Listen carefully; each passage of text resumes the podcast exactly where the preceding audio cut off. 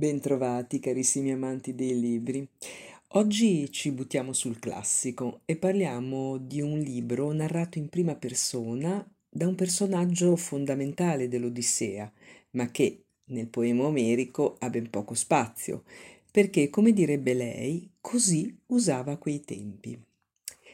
Eh, nel libro Il canto di Penelope, eh, Margaret Atwood dà voce e direi restituisce anche forte personalità alla sposa di Ulisse, che eh, l'opera di Omero ci ha dipinto come donna devota al ruolo di moglie, in attesa, attesa spaventosamente lunga, del ritorno dell'amato.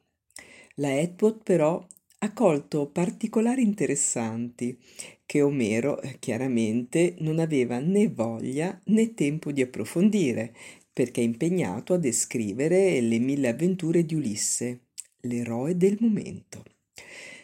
Penelope parla dal regno dei morti, che descrive anche come luogo parecchio vivace e ci fornisce non solo la sua versione di tutta la storia che le hanno cucito sopra, ma anche il suo disincantato parere sul nostro mondo attuale.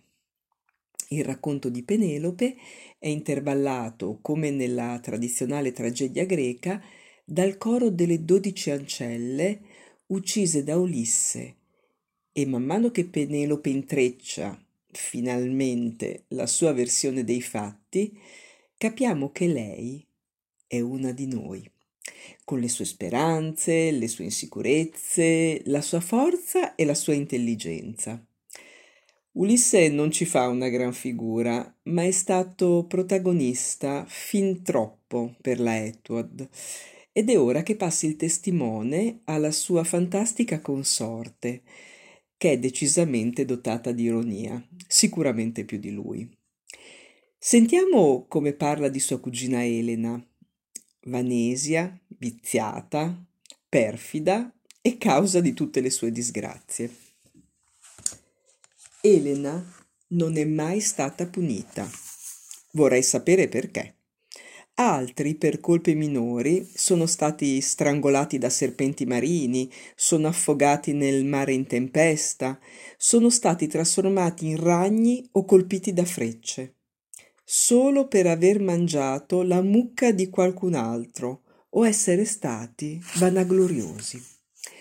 Per questo genere di colpe, Sarebbe logico pensare che Elena avesse meritato almeno una buona frustata, dopo tutto il male e le sofferenze da lei causati. Ma nessuno l'ha frustata. Non che mi interessi, neanche allora mi interessava. Avevo altro a cui pensare. E questo mi porta a parlare del mio matrimonio. Oggi abbiamo parlato del canto di Penelope di Margaret Atwood.